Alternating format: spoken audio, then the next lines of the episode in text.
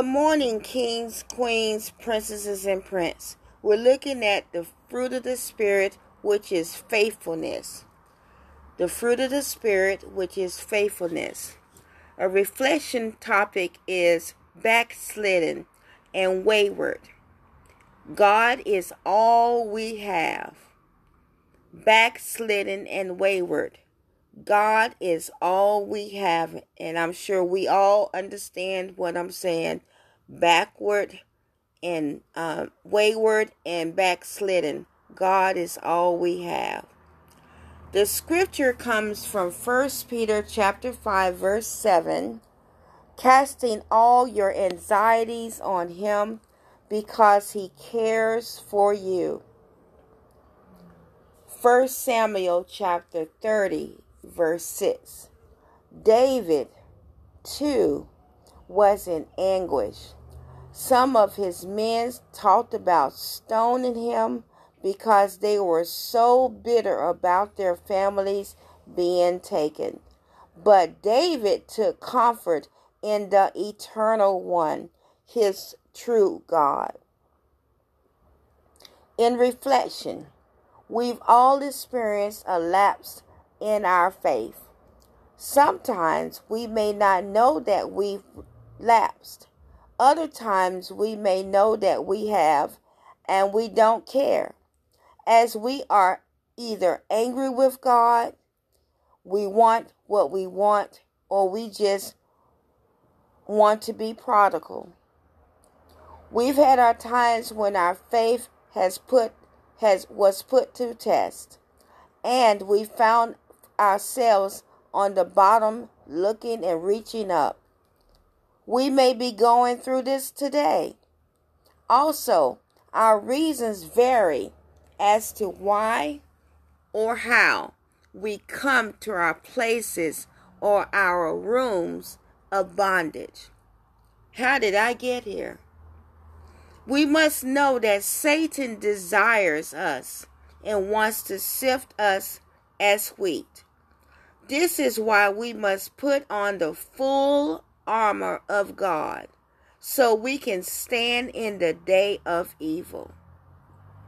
We must also know that while we were saved by grace, we are still held accountable for our actions. And no, we do not have to question why do bad things happen to good people. And no, we do not have to ask, say things that I just had a life changing experience. Or no, because what you did, this is what I am going through, what I am going through. You are going through because of you in this instance. Things happen because it's just a part of life and it should not remove us from our intimacy with God as this was with Job. The scripture says, I know that my Redeemer lives, and that in the end um, he will stand on the earth. We should be just like that. Stuff happening may be because of some sinful action on our part that brings us to this particular place. Whatever the case may be, we have to know that God will allow hardship. He will even allow heartache in order for us to grow in the grace and knowledge of Himself. Remember David. When we are finding ourselves in a discouraging place, maybe you're there today. Just remember the story. Before David was king, he found himself in such a place, believing that his days were numbered as it pertained to, you know, King Saul chasing after him like a madman. He made a terrible decision, that is, David we read about it in so many versions uh, throughout our church institutions. But it says, And David said in his heart, Now I shall perish someday by the hand of Saul. Have you ever said that? I'm going to perish someday by the hand of such and such. This is nothing better for me. There is nothing better for me than that I should speedily escape to the land of the Philistines, and Saul will despair of me to seek me any more in any part of Israel. So I shall escape out of his hand. Then David arose and went over with the six hundred men who were with him to Achish, the son of Maoch, king of Gath. David brings himself, his family, and his six hundred men that were with him unto enemy territory in an effort to escape the king, Saul. So, in other words, he took his family and all these men into the place of raggedy. And they followed him. That's why you can't follow everybody. And while Saul did cease chasing David, David's decision to dwell in the enemy's camp was proved to be very costly. Anytime we seek to escape the pressures of life by stepping back into the world and doing their thing, we will find nothing but discontent. We will find discouragement and we will find devastation. When David returns from battle and is requested to leave to avoid any more trouble with the Philistines, he returns to Ziklag, where they had been staying, and finds it burnt down. Along with that, their families had all been taken captive, though none had been slain. So that in itself was okay, but they were in captivity. David now coming to grips with the results of his bad, bad decisions with was at a crossroad. It was David's distress that shook him loose from the place where he had fallen. When all who were with him became so bitter and com- contemplating putting him to death, David then sought to encourage himself in the Lord, his God. When we find when you find yourself in a discouraging place, such as a Ziklag season, if I may respond to this, how do you or how do we encourage ourselves in the Lord? Well, I'd like to offer three things we, that we could do to properly put ourselves into a decent place with the Lord. First of all, proper faith. David's faith was surely under siege by the enemy, as all of David, God's children's faith will be. Our faith at times will be put under siege. This is the enemy's plan to frustrate our faith in an effort to get us to somehow walk away from it, set it aside, or get us to place our faith somewhere like under the rug, other than on the Lord. This is what happened to David. By coming up with his plan to step into enemy territory to avoid his enemy, and that is such a dumb thing, but we do it too. He was not now trusting in himself. He was trusting in his own plan. He was trusting in his own ingenuity his own cleverness.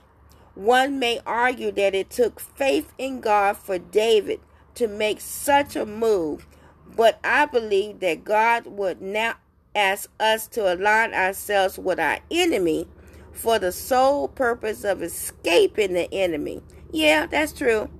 This is surely David's own plan. And we have we do the same thing. We make our own plans going back to the enemy's camp even though we know that the enemy is on us and so on, we do the same thing. In order to be encouraged in the Lord, our faith needs to be in Christ. His finished work on the cross makes this all possible. I have been crucified with Christ. It is no longer I who live, but Christ who lives in me. And the life which I now live in the flesh, I live by faith in the Son of God who loved me and gave himself for me. And this is in Galatians chapter 2, verse 20, if you want to read that more. This life is now, we now live, must be lived by faith in Christ and his finished work. Of course, David's faith at that time had to look ahead to the promise of Christ's sacrificial death, but we have the promise. His finished work declares all that he accomplished on my behalf, my justification, my sanctification, my future glorification, my present deliverance. He did it all.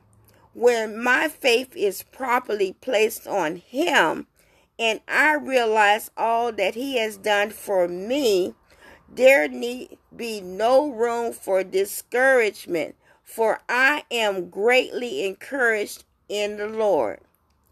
Hallelujah.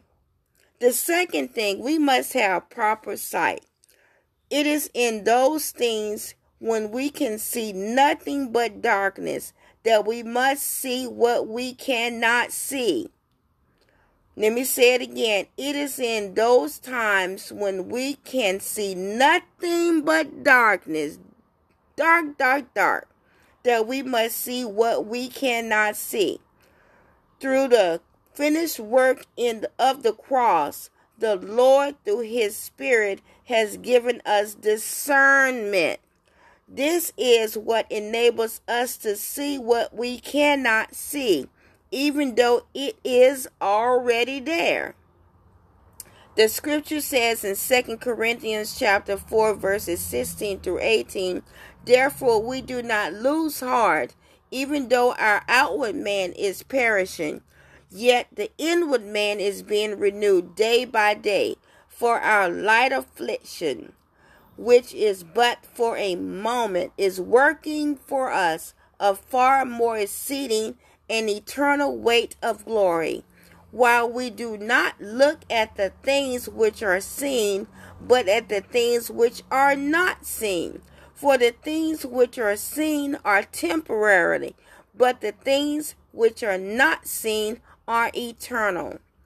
This type of sight calls on us not to focus on the things we see, but to focus on those things that come against those things that come against us and are able to bring us down. We're not supposed to focus on that.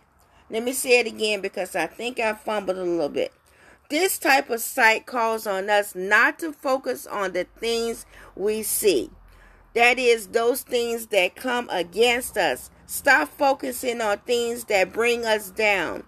We do not ignore these things or somehow behave as if the situation really does not exist, but rather, once again, it calls on us to focus on the finished work of Christ.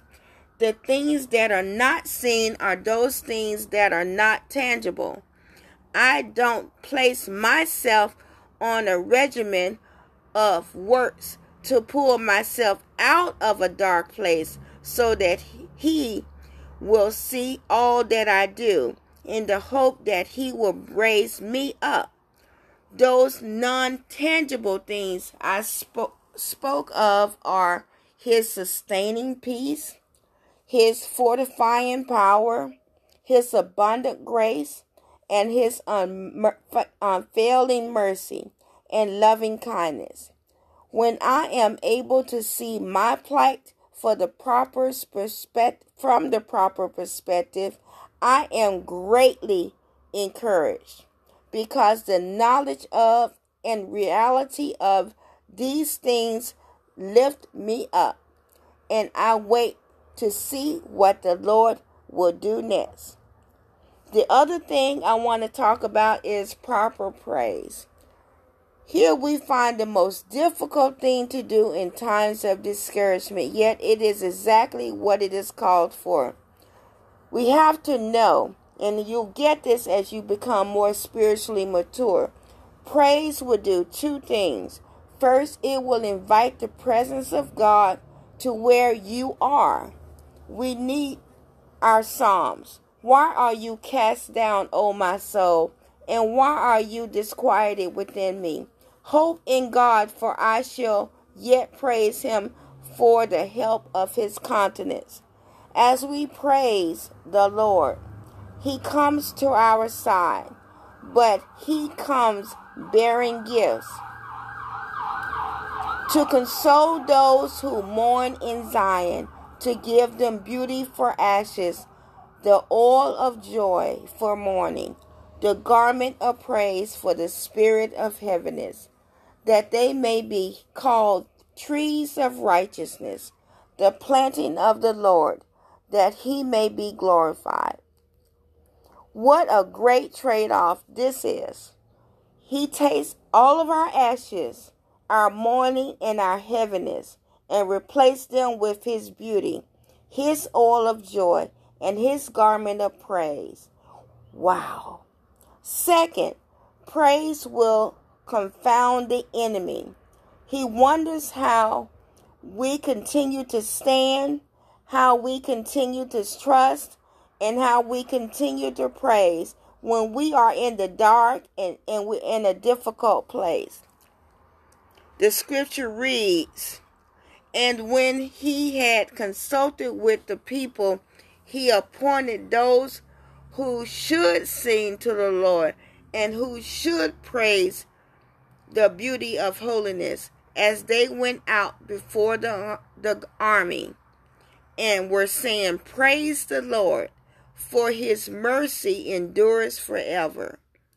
Now, when they began to sing and to praise, the Lord set ambushes against the people of Ammon, Moab, Moab and Mount Seir, who had come against Judah and they were defeated.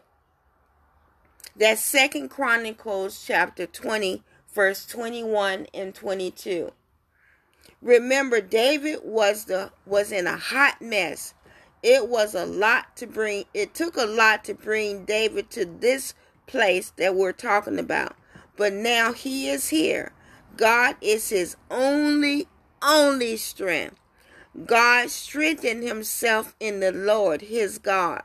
This was the backslidden and wayward David. So I ask, why would God strengthen David? Because God is mer- rich in mercy, He's rich in grace, and because David was now completely broken, ready to be filled. Sometimes we think we have to achieve God's blessing or strength but by David's example, we find he shows us another way. David strengthened himself in the Lord, his God. He received the strength. He felt it flow through himself and was bold enough to ask for it and receive it from God. So we have to be bold enough to ask for it and receive it from God. Before this, he didn't see himself as weak.